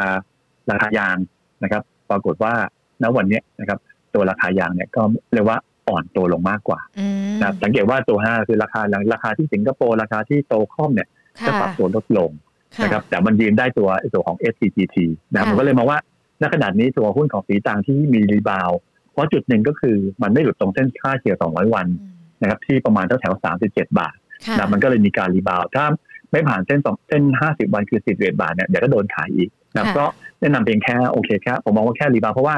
ในเวลานี้หุ้นที่เกี่ยวข้องกับสินค้าโภคภัณฑ์เนี่ย นะผมอาจจะมอง tone down ลงไปครับ อืมก็คือถ้ายังไม่มีก็ไม่ต้องไปเก็บอ่าคือคือคืออาจจะเล่นแค่ trading เฉยๆครับอืมอ่าเล่น trading เฉยๆนะคะ STA ด้วยหรือเปล่าคะ เล่นลักษณะอ่าครับเดียวกันอ่าคือ STA คือที่บอกไปคือเป็นกลุ่ม commodity นะครับค่ะแต่ตัวของ STGT อืมนะครับหรือตัวอีกตัวหนึ่งที่มันคู่กันอยู่คืออะไรนะ ค่ะแต่ที่คนจะพูดบอกผิดไปบ่อยๆ คือ STGC หรือเปล่าคะ SCGP ค่ะนะก็คือว่า SCGP ก็คือค่ะตัวตัวแพ c เกจจิ้งอ่านะครับปรับตัวขึ้นมานะอืมที่ถามว่าทำไมกลุ่มกลุ่ม SCGT STA ถึงขึ้นไม่ค่อยได้ขึ้นเท่าไหร่อืมนะถึงแม้ว่าได้ประโยชน์จากค่ะเรื่องของโควิด -19 ค่ะนะครับก็คือว่าถุงมือยางณตอนเนี้ยคือถ้าดูในตลาดโลกนะคือของมาเลเซียเนี่ยนะครับคือราคือ supply มันเริ่มเยอะค่ะอ่าคือเมื่อก่อนเนี่ย supply มันน้อยนะครับตัวอ่า SCGT ก็เลยขึ้นได้ขึ้นได้พอสมควร นะครับ แต่ตอนนี้คือ supply มันมันน้อยลงอะค่ะให้มันเยอะขึ้นนะครับ มันค่ะทำให้ของ STGT แล้วก็ตัว STA เนี่ยค่ะอาจจะขึ้นได้ลำบากในในช่วงต่อจากนี้ไปอืมยกเว้นโอเคว่าท่านซื้อรับเงินปันผลของ STGT โอ้ค่ะโหปันผลสูงมากนะค่ะท่านก็ท่านก็รับไปนะครับ แต่ถ้าเล่นในเชิงของโมเมนตัมวาง capital gain อาจจะเหนื่อยนิดนึงครับ ค่ะ LEO ล่ะคะ LEO Global มองยังไงคะนะก็เอาเทคนิคแล้วกันคือค่ะสังเกตในเรื่องของกลุ่มประเภทเนี้ยนะครับ ราคาหุ้นเนี่ยค่อนข้างจะ ขึ้นได้เรื่อยค่ะๆนะครับ เพราะในภาพของตัวอ่าตัวของค่าระวงค่าระวางเรือนะครับ ตัวประเด็นนี้ LEO ทำเรื่องของขนส่งทางเรือใช่ไหมฮะอืมค่ะ ผมผมไม่แน่ใจก็คือว่าน่าจะใช่นะใช่ก็ค่ะคืพี่ว่าต้นลิค่ะอ่าสังเกตว่าเมื่อสัปดาห์นี้นะครับ ทั้งสัปดาห์เนี่ยจะสังเกตว่าตัวค่าระวางเรือทั้ง แต่ว่าค่าระวางเรือที่ปรับตัวขึ้นเนี่ย ส่วนใหญ่จะวิ่งไปที่ตัวตู้คอนเทนเนอร์มากกว่าอืมนะครับตู้คอนเทนเนอร์มากกว่าที่ที่แข็งแรงอยู่ในเวลานี้นะครับค่ะนั้นถ้าเบื่อเลือก แต่ LEO ก็คงน่าจะเป็นตู้คอนเทนเนอร์นะผมผมไม่เคยไม่เคยดูวิเคราะห์หุ้นตัวนี้นะครับค่ะคือผมให้ guideline ไว้ว่าโอเคว่า ถ้าเป็นตู้คอนเทนเนอร์เนี่ยยังโอเคนะครับอืมแต่ถ้าเป็นในเรื่องของเรือเทกองตอนนี้อาจจะต้องระมัดระวัพังกไว้นะก่อนนะเพราะว่าอืมอ่าเพราะว่าค่ะค่าระวางเรือของเรือเทกองเนี่ยเริ่มจะอ่าค่อนข้างจะปรับลดลงตามตามสินค้าโภคภัณฑ์อืมนะครับะก็คือเรือนั้นเรือเทกองก็อาจจะ tone down ลงมา แต่ว่าถ้าเป็นตู้คอนเทนเนอร์ก็ยังพอใช้ได้ค่ะกลับมาดู LEO นิดนึงนะครับค่ะสังเกตว่านอกจากตัวอ่าตัว LEO ที่ปรับขึ้นนะครับ ตัวเลย SONIC ค่ะอ่า SONIC ก็เป็นเรือเรือเป็นตู้คอนเทนเนอร์เหมือนกันนะครับมันก็ถ้าเทียบกับ GTA ไหนๆวิเคราะห์แล้วก็วิเคราะห์ให้ครบเลยค่ะนะ GTA เริ่มเป็นขาลงแล้วค่ะนะครับพีเชียดนะครับก็เริ่มเป็นขาลงแล้ว นั้นก็เรือเทคเรือตู้คอนเทนเนอร์ผมคิดว่ายังดูน่าสนใจค่ะนะครับแต่ว่าเน้นก็คือว่าเน้นกลายเป็น trading แล้วนะ เพราะว่าราคาหุ้นก็มี upside ที่ค่อนข้างจะจำกัด แล้วก็มีทิศทางที่ปรับตัวขึ้นได้อยู่จำกัดยังเป็นขาขึ้นอยู่นะอืมอัน LEO ถ้าลงค่ะมาที่ตรงเส้น 25 วัน 10บาท40เนี่ยก็ยังโอเคนะครับค่ะแต่ว่าถ้าเกินแถวๆ12บาทเนี่ยก็หาจังหวะในการ take profit ครับอืมค่ะ พอฟังพี่ต้นวิเคราะห์ในกลุ่มนี้นะคะก่อนหน้านี้เราจะได้ยินเลยเนอะว่าหุ้นที่เกี่ยวข้องกับขนส่งตู้คอนเทนเนอร์หรือว่าแม้แต่เรือเทกองน่าสนใจ แต่พอมาวันนี้วัฏจักรมันเปลี่ยนไปแล้ว เราก็อาจจะต้องมีการเปลี่ยนการเล่นกันด้วย คือไม่ได้หมายความว่า พอตลาดหุ้นลงหรือมีสภาวะเศรษฐกิจที่ย่ำแย่ มันจะไม่มีหุ้นที่เกิดในตลาดเนาะพอฟังแบบนี้แล้วกลายใจพอสังเกตนะครับว่าทำไมเรือ ที่ผมจะแยกก็คือว่าค่ะเมื่อกี้ผมวิเคราะห์ว่า ภาพของสินค้าโภคภัณฑ์ค่ะนะครับ จะเริ่มลดลงค่ะถูกไหมฮะค่ะแต่ว่าในเรื่องของการผลิตการค้าการขายระหว่างประเทศยังเพิ่มขึ้นอยู่ อ่า เพราะฉะนั้นก็คือว่าเรือที่เป็นตู้สินค้านะครับ มันยังมีทิศทางที่ปรับขึ้นอืมนะครับ แต่ว่าเรือประเภทที่เป็นเรือเทกองที่ขนถ่านหิน ขนค่ะน้ำมันเนี่ย ตรงนี้ก็จะเริ่มอ่าเรียกว่า upside เริ่มน้อยลงอืม นะครับค่าระวางเรือสองประเภทเนี้ยต้องดูประกอบกันนะครับไม่ใช่ว่าซื้อกองเรือก็ซื้อกองเรือเหมือนกันค่ะนะครับขายก็ขายเหมือนกันไม่ใช่ก็คือต้องแยกประเด็นในเรื่องของเรือเทกองแล้วก็ตัวตู้คอนเทนเนอร์ครับค่ะ เมื่อสักครู่นี้นี่คุณผู้ชมอาจจะเข้ามาทีหลังนะ มีการพูดคุยกันไปแล้วได้มา 3 ตัว 3 กลุ่มสำหรับในรอบสัก 2 สัปดาห์นี้นะคะ กลุ่มน้ำมันปิโตรเคมีพอจะเข้าไปสะสมได้ไหมคะในช่วงนี้ แล้วก็สะสมได้คือหวังในเรื่องของผลประกอบการไตรมาสที่สองมค่ะนะครับว่าจะออกมาโดยเฉพาะเรื่องของ capital gain นะครับเกณฑ์ในเรื่องของตัว inventory ของกลุ่มอ่าตัวโรงกลันนะครับค่ะหรือราคาน้ำมันที่ปรับตัวขึ้นเนี่ยผมเชื่อว่ากลุ่มพลังงานเนี่ยไม่ได้ปรับตัวขึ้นคือเน้นเป็นแค่เก่งกำไรค่ะนะครับก็คือจะประกาศในช่วงของอ่าอ่าต้นต้นเดือนหน้า ต้นเดือนสิงหาคม เป็นต้นไปถึงกลางเดือนหน้าแสดงว่าณตอนเนี้ยนะครับเมื่อกี้ผมเรียนผู้ไปถ้าคุณเป็นเน้น trading ค่ะนะครับเน้น trade เรื่องเก็งผลประกอบการอย่างเดียวนะครับแล้วก็แต่ว่าไตรมาสสามไตรมาสสี่จะเริ่ม slow down ลงนะนั่นคือกลุ่ม ตัวของน้ำมันปิโตรเคมีโรงกลั่นค่ะนะครับก็ดูน่าสนใจนะครับแต่เน้นก็คือว่าเน้นเพียงแค่ trading เท่านั้นค่ะนะครับเพราะว่าถ้าดูทางเทคนิคหลาย ๆ ตัวของหุ้นในกลุ่มโรงกลั่นปิโตรนะครับตอนนี้ก็เป็นทิศทางของขาลงค่ะนะครับคือ rebound ก็คง rebound สั้น ๆ มากกว่า นั่นก็คือว่าเก็งได้แต่ว่าเก็งของผลประกอบการอย่างเดียวครับ ค่ะ พี่ต้นค่ะยิงขอถามกลุ่มโรงพยาบาลการเซนิดนึงดีกว่า เพราะว่าวันนี้เรามีข่าวดีเรื่องของวัคซีนกันด้วย มองกลุ่มนี้ยังไงดีเหรอคะเพราะสัปดาห์ที่ผ่านมานี่ก็กลุ่มนี้ก็เป็นที่ฮือฮาเหมือนกันเนาะ อ่าก็ยังไปได้อยู่เรื่อยๆนะครับผมคิดว่าค่ะยังไปได้อยู่เรื่อยๆนะครับ แต่ว่าอ่าคิดว่าในขนาดเนี้ยนะครับ ผมเริ่มก็คือนี่คือถ้าเก่งผลประกอบการเนี่ยอืมนะครับเช่นเดียวกันนะครับโรงพยาบาลขนาดเล็กค่ะจะดูน่าสนใจกว่านะครับเพราะท่านท่านเก็บเรียบเลยนะครับเก่งมากนะต้องชื่นชมนะครับ เพราะว่าค่ะโควิด -19 ท่านก็ตรวจเยอะนะครับไม่เพราะว่าท่านก็เต็มที่นะครับ แล้วก็เรื่องค่ะของเตียงนะครับ ที่เข้าไปรักษาก็เยอะกว่าโรงพยาบาลขนาดใหญ่ค่ะนะครับค่อนข้างมากนะครับคือไม่ใช่อยากจะคือว่า ตัวที่เป็นเซกเมนต์ที่เป็นคนที่แบบมีเงินหน่อยว่ากันง่ายอืมๆนะครับค่ะจะทำให้หุ้นของ BC SEKH นะครับก็ดูน่าสนใจในช่วงของอาที่ผ่านมานะมันก็แบบคุณจะเล่นผลประกอบการที่โตขึ้นเนี่ยพวกเนี้ยโรงพยาบาลขนาดเล็กนะครับผมคิดว่ายังไปได้ค่ะเองจนถึงผลประกอบการไตรมาสที่สองที่จะออกมาช่วงของกลางเดือนหน้าค่ะนะครับก็ก็คือว่าก็ชอบนะครับแต่ว่าโอเค พอประกาศเสร็จแล้ว นะครับผมไม่แน่ใจว่าจะโดนเทคโปรฟิตหรือเปล่าค่ะนะครับฉะนั้นก็เผื่อจะเบิดเลือกในเรื่องของแววเช่นที่ถูกกว่าอืมก็อาจจะมาชอบ BDNF ค่ะนะครับคือถ้าคุณก็เลือกเอาคือ ไม่ง่ายคือชอบหุ้นที่เรียกว่าดาวไซด์จำกัด อัพไซด์ก็จำกัดค่ะคุณก็เลือก BDNF ไปค่ะนะครับแต่ถ้าคุณบอกโอ้ยังบื้อหวาอยู่คุณก็เลือก BCS กับ EKS แล้วไปค่ะนะครับ ก็เลือกมองอ่าก็เลือกเอาแล้วกันว่าเป็นยังไงครับ คือเล่นให้แต่นั่นเล่กับนเล่นในตัวที่ใช่เราพูดคุยกันส่วนตัวอื่นก็ใช่อาจจะละไว้ก่อนเพราะว่ามันมีใช่ประเด็นแต่เฉพาะตัว ใช่แต่ถ้าเผื่ออืมโอเคว่าสมมุตินะค่ะโควิด -19 เบาลงค่ะนะครับเมื่อกี้ที่บอกไปอะคุณต้องอ่าเลือกกลับด้านเลยค่ะใช่ไหมโอเคค่ะว่าที่ได้ประโยชน์จากอะคุณจะเลือก SCGP นะครับโรงพยาบาล อย่างเงี้ยนะครับ คุณก็ลงทุนตอนนี้อืมแต่ว่าคุณก็ไปขายตัวกลุ่ม reopening pay เนี่ยค่ะโรงแรมสายการบินท่องเที่ยวค่ะแต่ตอนนั้นถ้าโควิด -19 มันกลับมาที่ผมบอกว่าผมประมาณการว่าน่าจะเป็นช่วงของต้นเดือนสิงหาหรือว่ากลางเดือนสิงหาอืม ไอ้กลุ่มโรงพยาบาลก็จะโดนขายค่ะใช่ไหมกลุ่มท่องเที่ยวก็จะกลับมาค่ะอะนะดังนั้นตอนนี้คือผมก็เลยบอกว่าโรงพยาบาลเนี่ยผมมองว่าตอนนี้คือเน้นเป็นเทรดดิ้งมากกว่าครับ อืมค่ะ มีคุณผู้ชมถามมา SPVI มองยังไงคะ SPVI ค่ะนะครับ เอาทางเทคนิคแล้วกันนะครับ ผมค่ะไม่ได้ไม่ได้มองไม่ได้มองธุรกิจนี้เป็นยังไงนะครับ ก็เทคนิคก็คือว่า ผมมองว่าตอนนี้ออกข้างแหละใช้ค่ะ base ที่ประมาณแถวหกบาทถึงเจ็ดบาทยี่สิบ ตอนนี้อยู่ตรงกลางพอดีนะครับมองว่าหุ้นเป็น sideway มากกว่านะครับ ก็กรอบเกินขึ้นไปคือหกบาท แล้วก็17บาทตามลำดับครับ ค่ะ ก็ดูกันนะคะสำหรับคุณผู้ชมที่ถามมา เพราะว่าพี่ต้นก็แนะนำกันมาด้วยนะคะ อีกหนึ่งตัวที่เขาถามกันมานะสยามอินเตอร์มัลติมีเดีย STARK อะค่ะเอ่อทำอะไรมีเดียเดี๋ยวขออีก S T ส R ยามอินเตอร์มัลติมีเดียย่อว่าอะไรฮะ STARK สตาร์กอะค่ะเออ๋อเออโอเคโทษทีฮะนะฮะผมคิดว่าในภาพของกลุ่มมีเดียนะ เหมือนกันนะเดียวเพนดิ้งเพย์ถ้ากลับมาก็อืมเขาขึ้นมาพร้อมๆกันแหละค่ะนะครับ ก็มองแต่ตอนนี้คือถ้าคุณจะเบสตอนเนี้ยก็น่าสนใจนะเพราะราคาลงค่ะมีค่อนข้างเยอะตั้งแต่วันศุกร์วันศุกร์ไปสูงสุดที่สี่บาทยี่สิบแปดนะครับ ตอนนี้ก็ลงมาที่อ่าสาสี่บาทสองสตางค์ค่ะผมคิดว่าอ่าช่วงของปลายเดือนต้นเดือนน่าสนใจ ต้นเดือนหน้านะอย่างที่ค่ะบอกคือกลุ่มพวกเนี้ยนะครับ จะกลับมาใหม่นะครับก็ถ้ายืนได้สี่บาทก็ดูน่าสนใจนะครับ แล้วก็แนวต้านก็คือสี่บาทสี่สิบตรงนั้นจะเป็นแนวแนวต้านถัดไปครับ ค่ะ Index Living Mall ราคา ILM อ่าคล้ายๆกันนะครับ กับธีมคือตอนเนี้ยคือสังเกตว่าหุ้นที่เกี่ยวข้องกับห้างค่ะนะฮะอืมราคาหุ้นก็ลงระเบิดระเบ้อเลยนะคือไม่ต้องบอกว่าทำไมถึงลงอ่านะถ้าท่านถ้าท่านบอกว่าเฮ้ยท่านไม่รู้ว่าทำไมหุ้นตัวนี้ลงอืม แสดงว่าท่านไม่ได้ลงทุนในหุ้นแหละค่ะนะลงตามเพื่อนกลุ่ะกลุ่มห้างกลุ่มค่ะท่องเที่ยวอะไรก็ว่าค่ะไปนะครับแล้วก็ราคาหุ้นตอนนี้หลุด 200 วันแล้วค่ะอ่า200วันที่4บาท40อย่างที่บอกคือว่าจำนวนผู้ติดเชื้อจะนะครับ ในมุมของการเก็งกำไรเนี่ยมันจะวิ่งตามตามจำนวนค่ะผู้ติดเชื้อนะค่ะถ้ามันเริ่มลงเมื่อไหร่แต่ตัวเด็กลิงบอกก็ ผมก็เลยมองว่าเฮ้ยช่วงของปลายเดือนต้นเดือนหน้านะน่าสนใจค่ะนะครับ ถ้าไม่หลุดต่ำกว่าโลเดิมนะค่ะ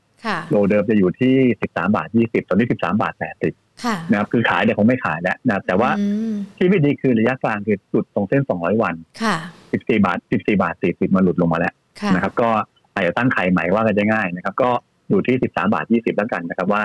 จะยืนได้หรือไม่ได้ครับค่ะก็คือถ้าสมมติหลุดไปแล้วเนี่ย ถ้ายังมีอยู่ก็อาจจะต้องถือยาวกันสักนิดนึงเพื่อรอวันที่เขาจะขึ้นมาอย่างนี้ป่ะคะอ่าก็เพราะว่าจุดหนึ่งก็คืออย่างที่บอกคือว่าค่ะเอ้ยมันมันมันลงมันลงตามที่ที่ คนก็มองง่ายๆอยู่แล้วนะครับไอ้เรื่องค่ะของกลุ่มห้างนะครับ ตัวเซนอ่าตัว CPN เซนเทลมินอะไรพวกเนี้ยนะครับ มันก็ลงตามกระแสเรื่องของโควิด -19 ซึ่งตอนวิเคราะห์เรื่องของมุมของการเก็งกำไรนะแต่อย่าลืมว่าเดี๋ยวพอมันกลับมานะผมคิดว่าในเรื่องของไอ้ตัวลิเด็กลิมอเนี่ย มันอาจจะขึ้นได้ช้ากว่าหุ้นที่เกี่ยวข้องกับการลงทุนนะอืมนะครับเพราะว่านี่ค่เกี่ยวข้องกับการบริโภคค่ะนะครับควรจะมายกเว้นโอเคว่าเดี๋ยวค่ะรัฐบาลส่งเสริมว่าให้ยตอนนี้เอ่อชิ้นอะไรไม่อะไรแล้วก็อ่าตัวอะไรชิ้นช็อปใช้ยิ่งใช้ยิ่กลังบมาได้อีกครั้งหนึ่งอ๋อใช้ยิ่งได้กลับมาแล้วคนละค่ะเออคนละครึ่งอืมอ่าค่ะที่จะมาใช้เรื่องของไอ้ตัวไอ้ตัวอะไรตัวสินค้าขนาดใหญ่คือตอนนี้ค่ะคือมันก็แปลกนะคือว่าอืมให้ทยอยใช้สินค้าราคาค่ะขนาดใหญ่ก็เลยไม่ค่อยขึ้นเท่าไหร่อืมนะครับ ก็เลยมองดูแล้วกันนั้นก็ประเด็นตรงนี้ค่ะก็ดูนะครับต่อกันต่อไปในอนาคตครับค่ะ OSP ล่ะคะ เหมือนกันเลยไหมครับเอ่อเดี๋ยวผมพูดถึง STARK นิดนึงนะครับค่ะ STARK นี่คือเป็นบริษัททำ ผลิตสายไฟฟ้าและสายเคเบิลผมอาจจะเข้าใจผิดนะครับค่ะสายเคเบิลสายไฟฟ้ามันเกี่ยวข้องกับการลงทุนนะอืมอ่านะฮะค่ะสายไฟฟ้าสายเคเบิลเนี่ยผมคิดว่าเฮ้ยตอนนี้คือเป็นหุ้นอะไรที่เกี่ยวข้องกับการลงทุนกันอันคือถ้าเทียบกันเอาง่ายๆผมขอเปรียบเทียบแต่ไม่บอกว่าเปรียบเทียบ STARK กับตัว Index Living Mall ค่ะ STARK มันคือเกี่ยวข้องกับการลงทุนภาคเอกชนค่ะ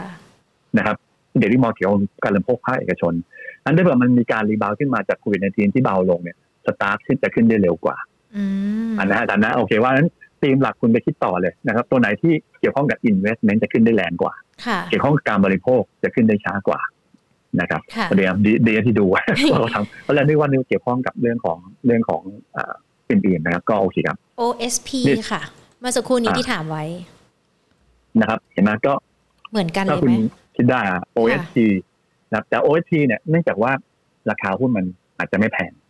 นะครับคือโอเคว่าสินค้าอุปโภคบริโภคเนี่ยเวลาขึ้นเพื่อกลับมาเนี่ย คือถ้าเป็นการอุปโภคบริโภคของสินค้าขนาดกลางขนาดใหญ่ อาจจะดูเหนื่อยนิดนึงนะครับเหนื่อยนิดนึงแต่ว่าเป็นสินค้าอุปโภคบริโภคที่เป็น อ่าที่เป็นขนาดเล็ก ๆ นะครับ อย่างเช่นตัว OSP เนี่ย ผมคิดว่ายังดูน่าสนใจค่ะนะยังดูน่าสนใจนะครับนั้นเทคนิคก็ดูน่าสนใจเลยเพราะว่ามันไซด์เวอัพมาตลอดนะคือถ้าเทียบกับอีกตัวหนึ่งเนี่ยราคาก็ถูกกว่าก็คือคาราบาว ค่ะนะครับมันก็เลยมองว่าตัว OSP นะผมมองว่าซื้อสะสะซื้อสะสมอืมแต่จังหวะโชคไม่ดีคือเทคนิคเนี่ย มันทำเกิดแบบ double top ค่ะนะครับที่ประมาณ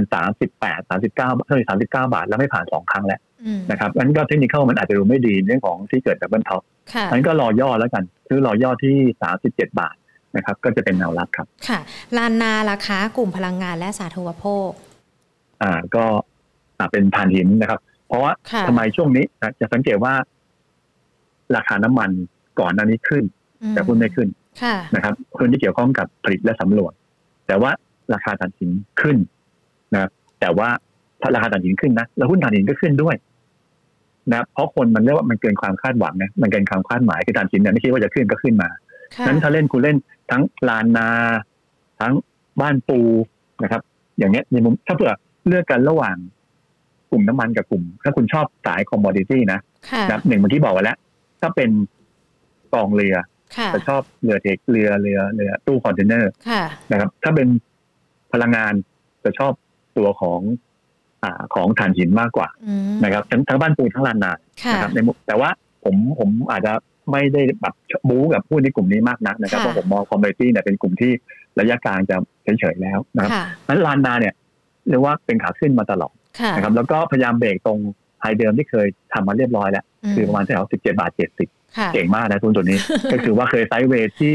สิบห้าบาทถึงสิบเจ็ดบาทเจ็ดสิบมาอืมผมคิดว่าประมาณสักเดือนกว่าๆค่ะนะแล้ววันนี้ถ้ายืนสิบเจ็ดบาทเจ็ดสิบได้สิบแปดสิบถึงสิบเจ็ดบาทแปดสิบได้นะครับ ผมคิดว่าน่าซื้อนะค่ะน่าเสี่ยงซื้อในเรื่องของมุมของการเก็งกำไร trading นะครับอืมถ้าดูสั้นๆเนี่ยอาจจะเห็นถึงถึงยี่สิบาทเลยค่ะนะครับ ตรงนั้นจะเป็นแนวต้านก็ แนะนำในเชิงของการเทรดดิ้งครับค่ะ อีกตัวหนึ่งนะคะ รู้สึกว่าจะถามมากันหลายคนเลยค่ะ AOT ลงมาให้ซื้อหรือเปล่าครับ แนวรับเท่าไหร่คะฮะก็ถ้าเลซ่าคือตอนเนี้ยอาจจะเร็วเกินไปค่ะรีบเกินไปนะครับ คือให้เห็นตัวเลขเออผมว่าอาจจะเป็นช่วงของปลายเดือนกรกฎาคมอืมนะครับ คือปลายเดือนก่อนหรือเห็นตัวเลขหมื่นหนึ่งพันมาเหลือแปดพันนะครับในของคุณผู้ติดเชื้อนะค่ะนะครับให้น้อยลงเนี่ยผมคิดว่า AOT จะมาแต่ว่า สังเกตว่าจุดดีของ AOT คือไซด์เวย์มานานไซด์เวย์ที่ว่าคือนานไหนก็ว่าตั้งแต่เดือนกันยายนปีที่แล้ว มันเคยสูงสุดที่เจ็ดสิบาทโดยประมาณนะครับ แล้วก็ต่ำสุดที่ห้าสิบเก้าบาทห้าสิบเก้าบาทโดยประมาณ นะครับ อันนี้คือที่ผ่านมานะ แต่วันนี้มันหลุดก้าห้าสิบเก้าบาทอืมมันอยู่ที่ห้าสิบแปดจุดสองห้าค่ะนะครับก็แสดงว่ามันเร็วเกินไปแล้วค่ะนะเพราะมันหลุดแล้วเทคนิคเข้ามันหลุดไปแล้วนะครับมันก็ คือโอเคมีสองกรณีคือทะลุ59บาทขึ้นไปค่อยว่ากันก็เล่นกันใหม่นะครับเพราะว่าที่ผ่านมา6-7เดือนเนี่ยมันเทรดแบบนี้ แต่ตอนนี้หลุดแล้วค่ะนั้นก็ลงมาที่นะเปลี่ยนแนวรับใหม่ที่56ค่ะนะครับ ตรงนั้นจะเป็นแนวรับครับ ค่ะพี่ต้นขาเมกาล่ะคะ มองยังไงคะสำหรับตัวนี้คือตอนเนี้ยนะครับอ่าก่อนหน้านี้ขนาดเรื่องของที่พม่าจำนวนค่ะผู้ติดเชื้อเนี่ยโอ้โหเยอะขึ้นของบ้านเราก็มากขึ้น แล้วก็เกี่ยวข้องกับประเด็นในเรื่องของตัวยาด้วยอืมนะเกี่ยวข้องกับค่ะยาสมุนเอ่อสมุนไพรอะไรก็ว่าไปผมคิดว่าเป็นหุ้นที่น่าสนใจนะนะครับ น่าสนใจหมายความว่าถ้าเทียบกับโรงพยาบาล ผมมองว่าตัวนี้น่าสนใจกว่า ค่ะนะเพราะผมผมผมผมผมเสียวนะนะผมหมายว่าผมผมว่าผมถ้าเป็นผมก็คือว่าเอ้ยถ้าใครที่ชอบกลุ่มที่ไม่เสียวค่ะนะคือคุณไปเลือก BCS EKS นะครับก็อันนั้นก็เป็นอาจจะเวียงหน่อยอืมนะแต่ถ้าคุณบอกว่าคุณชอบตัวที่มันเสี่ยงน้อยหน่อยค่ะนะครับเมกาเนี่ยก็ดูน่าสนใจเพราะว่า ไซด์เวย์อยู่นานค่ะนะครับ ก็คือแถวแถวสามสิบหกห้าสิบนะครับ ถึงสามสิบเก้าบาทห้าสิบนะคือไม่ผ่านสามสิบเก้าบาทห้าสิบตัวทีหนึ่งค่ะนะครับ คือถ้าคุณเล่นเร็วต้องเหลือสามสิบเก้าบาทห้าสิบขึ้นไปนะถ้าทะลุผ่านได้สี่สิบสองบาทนู่นเลยจะเป็นจุดต้านอืมแต่ถ้าไม่ทะลุสามสิบเก้าบาทห้าสิบค่ะก็จะลงมาที่สามสิบเจ็ดบาทนะครับ ตรงนั้นจะเป็นแนวรับครับ ค่ะวาอัพเข้าไปสะสมได้ไหมคะ ช่วงนี้ ครับผม ถามว่าได้ไหมนะครับ ผมคิดว่าน่าสนใจ ค่ะทำไมถึงน่าสนใจ มันเกี่ยวข้องกับการลงทุนภาคเอกชนอืมอ่าค่ะมันเกี่ยวข้องกับการลงทุนภาคเอกชนนะครับ แล้วก็จุดที่น่าสนใจก็คือการนำเข้าของสินค้าอุปโภคบริโภคเนี่ย มันยังเติบโตได้ดีค่ะนะครับ WHA มันมีทั้งคลังสินค้านะครับ แล้วก็ตัวตัวอ่าเรียกว่าตัวอ่านิคมอุตสาหกรรมด้วยนะครับ ประกอบกันด้วยนะครับเพราะฉะนั้น WHAUP เนี่ยผมคิดว่าจะเป็นธีมต่อไป ทั้ง WHA ด้วยนะครับ WHA อมตะโรจนะอะไรพวกเนี้ยผมคิดว่าจะเป็น sector ต่อไปถ้า มีการปรับตัวขึ้นค่ะนะครับ แล้วก็ downside จำกัดด้วยอืมนะครับ คือว่ามันไม่ค่อยได้ลงเท่าไหร่นี่เอ้ยไม่ใช่ว่าที่ผ่านมามันก็ไซด์เวย์แบบเนี้ยนะครับค่ะเพราะอะไรเมื่อกี้บอกไปนะครับ ก็คือค่ะว่าแต่ว่าณวันเนี้ยมันหลุดต่ำกว่าเส้นค่าเฉลี่ย200 วันแล้วอืมนะครับ คือนี่เขาอาจจะไม่ดีนะครับนั้นก็คือถ้ามีอยู่ก็ถือต่อค่ะนะ ถ้าไม่มีนะครับรอซื้อที่ 4 บาทค่ะ20 ถึงโลเดิมนะครับ โลเดิมก็คือ 4 บาท 16 ตังค์ค่ะนะครับ ตรงนั้นจะเป็นแนวรับครับ ค่ะ XO Exotic Food อะค่ะได้ไหมคะช่วงนี้ ตัวไหน XO ค่ะ X Exotic Food อ่าสังเกตว่าถ้าดูเทคนิคเพียวๆเลยค่ะนะครับถ้าดูเทคนิคเพียวๆเลย หุ้นของ XO เนี่ยนะครับสังเกตว่าเป็นขาลงอืมนะดูว่าลงลงลงมาเรื่อยๆเลยนะครับคำถามคือว่าจะซื้อไหมนะ ก็สกรีนไว้ตรงที่เป็นค่าเฉลี่ย 200 วันแล้วกันค่ะนะครับเอ็กไอตัวเดียว XO ค่ะคือ200 วันเนี่ย มันลึกมากนะครับค่ะที่10 10 15 บาทโดยประมาณค่ะแต่ตอนนี้ 20 บาท 30 แต่ที่สัญญาณที่ไม่ดีก็คือว่าเส้นค่าเฉลี่ย 10 วันตัดเส้น 25 วันลงมา อ่า ก็คือเดทคอร์สเมื่อเมื่อวานเมื่อวานเนี้ยนะครับนั้นตอนนี้ก็คือมีโอกาสที่จะลงมาที่ตรงเส้นค่าเฉลี่ย 75 วันคือ 19 บาท 70อืม นะตอนนี้20บาท30เนี่ยค่ะคือถ้าจะซื้อเนี่ย ให้ให้ดูรอรอรอย่อค่ะนะครับ จะจะผมคิดว่าจะจะดูดีกว่านะคือถ้าซื้อตอนเนี้ยนะครับ จะดูรอรอให้อยากให้เป็นการรอรอย่อมากกว่าที่จะซื้อค่ะในตอนนี้นะครับ ค่ะ พี่ต้นค่ะขออีกหนึ่งตัวค่ะ ซิงเกอร์มองยังไงคะดีไหมคะตัวนี้นะก็คงยังพอได้ค่ะนะครับ พอได้ก็คือว่าณตอนนี้คือตัวบอลยู นะครับ อย่างที่ทางก็คือว่ายังอ่อนยังอ่อนตัวลงอยู่ค่ะนะครับยังอ่อนตัวลงอยู่นะครับ แล้วก็ภาคของสินเชื่อนะครับอ่าบุคคลค่ะยังเติบโตได้อยู่ค่ะนะครับ แต่อย่าลืมว่าถ้าในอนาคตถ้ามันตรงกันข้ามขึ้นมานะครับอย่างที่บอกคือปลายเดือนค่ะต่อคือตอนนี้มันกำลังจะกำลังจะเกิด sector rotation ค่ะมันจะข้ามช็อตนะคือตอนนี้มันข้ามไปแล้วหนึ่งก็คือไปข้ามข้ามหุ้นไปที่กลุ่ม domestic pay เอ้ยอืมหุ้น dividend pay ค่ะก็คืออ่าแอดวาลงลงลง อ่าลงลงไฟฟ้าค่ะนะครับ แต่ว่าตอนเนี้ยในภาพของกลุ่มไฟแนนซ์นะครับปรากฏว่าราคาหุ้นยังแข็งแรงค่ะนะแต่ว่าถ้าเกิดกลับด้านขึ้นมาเมื่อไหร่เนี่ยนะครับก็คือว่ากลุ่มพวกไฟแนนซ์เนี่ยจะเริ่มปรับตัวลดลงอืมดังนั้นตอนตอนนี้คือเน้นเป็น trade แล้วกันนะค่ะจนถึงช่วงของต้นเดือนหน้าค่ะที่พบาทเป็นจุดต้านค่ะนะครับ แล้วก็จุดรับคือจะจะเล่นนะครับ41บาท50ตรงนั้นเป็นแนวรับครับ ค่ะ KTC มีผลประกอบการออกมาแล้วดีนะ แต่ว่าปรับตัวลดลงอันนี้คือมันเข้าไปได้หรือว่ามันมีสาเหตุอะไรเหรอคะพี่ต้นก็ก็คงเป็นเรื่องของขายทำกำไรค่ะอ๋อนะครับคืออะไรที่ออกมาแล้วว่าดีเนี่ยมันก็ค่ะดีตามคาดค่ะเพราะถ้ามันออกมาแย่นี่ลงกว่านี้นะค่ะคือตอนนี้คือคนหาหาพยายามหาอะไรที่มันกับทางกำไรได้นะค่ะแล้วก็ KTC เนี่ยผมตอบคงเหมือนตัวซิงเกอร์นั่นแหละอืมนะครับก็คือว่ามันถ้าเปิดมันกลับด้านสังเกตว่าซิงเกอร์มันคือมันรายย่อยจริงค่ะๆนะครับคือ spread เนี่ยมันยังสูงอยู่นะแต่ค่ะ KTC เนี่ย นะครับเป็นบัตรเครดิตแต่ผมคิดว่ามันก็upside ก็เริ่มน้อยลงอืมนะมันคือตอนหุ้นกลุ่ม sector เนี้ยค่ะนะครับก็ถ้าเศรษฐกิจกลับมาดีเมื่อไหร่นะหุ้น sector นี้จะจะดู tone down ลงมาค่ะนะครับมันก็ดูที่ KTC ดูที่เส้น 200 วันนะครับค่ะแถวแถว200 วันอยู่ที่ 63 บาทค่ะ63 บาทนะครับ ถ้าจะเล่น trading นะค่ะน่าสนใจแถวนั้น63 บาท แต่แนวต้านไม่เกินเส้น 75วันคือ 69 บาทค่ะนั้น63แนวรับแล้วก็ 70 บาทแนวต้านครับค่ะได้เลยค่ะ พี่ต้นค่ะวันนี้ขอบพระคุณนะคะ พูดคุยกันหลากหลายตัวหลากหลายประเด็นเลย แล้วเดี๋ยวโอกาสหน้าเราพูดคุยกันใหม่นะคะครับผมขอบคุณครับะสวัสดีครับค่ะโอ้โห วันนี้ต้องบอกว่าหากคุณผู้ชมท่านใดฟังตั้งแต่ต้นเนี่ย ได้หุ้นที่เล่นในช่วง 2 สัปดาห์นี้ด้วย รวมไปถึงเดือนสิงหาคมด้วย แล้วก็หุ้นที่เพื่อนๆ นักลงทุนที่ดูใน Facebook ถามมากันด้วยนะคะ ทั้งก็ YouTube กันด้วยนะคะ เดี๋ยวทักทายกันสักนิดนึงทาง YouTube นะคะ ที่เรากำลังไลฟ์สดกันนะคะ น้องขวัญคุณปอมนะคะ คุณน็อตพีคนะคะมาพูดคุยกัน คุณธนากรบอกว่าผมเคย short IRPC Future ด้วยแหละอ้าวช็อตแล้วเป็นยังไงเดี๋ยวมาเล่าให้ฟังกันด้วยนะคะ คุณจุลาลานะคะ พูดคุยกันสวัสดีค่ะ คุณสมศักดินะคะ ถามตัว STARK มาเมื่อกี้ก็ได้คำแนะนำกันไปแล้วด้วยนะคะ คุณธนพัทละนะคะ ก็พูดคุยกันมาถามตัวลานนากันด้วยนะถ้าอ่านชื่อผิดขออภัยด้วยนะคะ คุณซันต้าวิสนะคะ สอบถามกันมา คุณสมภพถามซิงเกอร์นะคะ น้องเออาชินะคะ ก็พูดคุยกันมา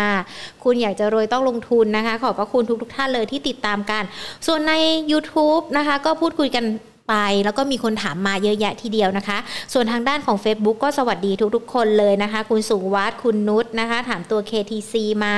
พูดคุยกันนะคะ คุณพรรักดีถามตัว AOT สวัสดีทุกๆท่านเลยนะคะ ที่ติดตามกันในช่องทางทั้ง Facebook แล้วก็ YouTube ด้วย และที่สำคัญอย่างที่หญิงบอกไปเวลาที่เรามีการไลฟ์กันแบบนี้นะคะ เราจะมีโพลถามกันด้วย ซึ่งวันนี้ถามว่าหากมีเงินลงทุนจำกัดเพียง 10,000 บาท คุณจะเลือกลงทุนอะไร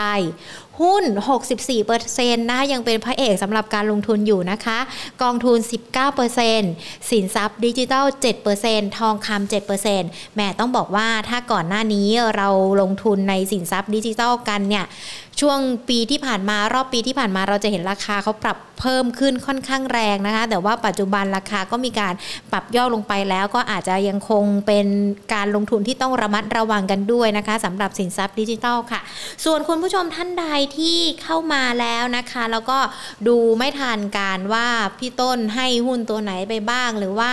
มีปัจจัยอะไรที่ต้องติดตามกันบ้างนะคะ สามารถรับชมย้อนหลังกันได้นะคะ ทั้งทาง Facebook ของเราหรือว่า YouTube ของเราด้วย Money and Banking Channel นะคะไปฟังย้อนหลังกันได้ หรือว่าช่องทางทางพอดแคสต์ด้วยนะคะ ก็ฟังกันได้ Money and Banking Podcast ค่ะ และที่สำคัญไม่ว่าจะเป็นทั้ง Facebook หรือว่า YouTube ไม่ได้มีแค่ไลฟ์สดที่เราพูดคุยกับนักวิเคราะห์เท่านั้นนะคะ ยังมีคลิปดีๆ ที่เป็นสาระดีๆ เกี่ยวกับในเรื่องของการเงินการลงทุนเศรษฐกิจหรือว่า ปัจจัยปัจจัยประเด็นที่เป็นปัจจุบันทันด่วนให้ทุกๆคนได้ทราบกันด้วยนะคะ ดังนั้นถ้าไม่อยากพลาดในเรื่องของการลงทุนข่าวสารแวดวงเศรษฐกิจ อย่าลืมกด Subscribe กันไว้นะทั้ง Facebook แล้วก็ YouTube ด้วยนะคะ เวลาที่เราอัปเดตอะไรไปท่านก็จะได้เห็นเราเป็นคนแรก ๆ เลยค่ะ วันนี้หมดเวลาแล้วนะคะ เดี๋ยวพรุ่งนี้บ่ายสองกลับมาเจอกับ Market Today กันใหม่ วันนี้ลากันไปก่อน สวัสดีค่ะ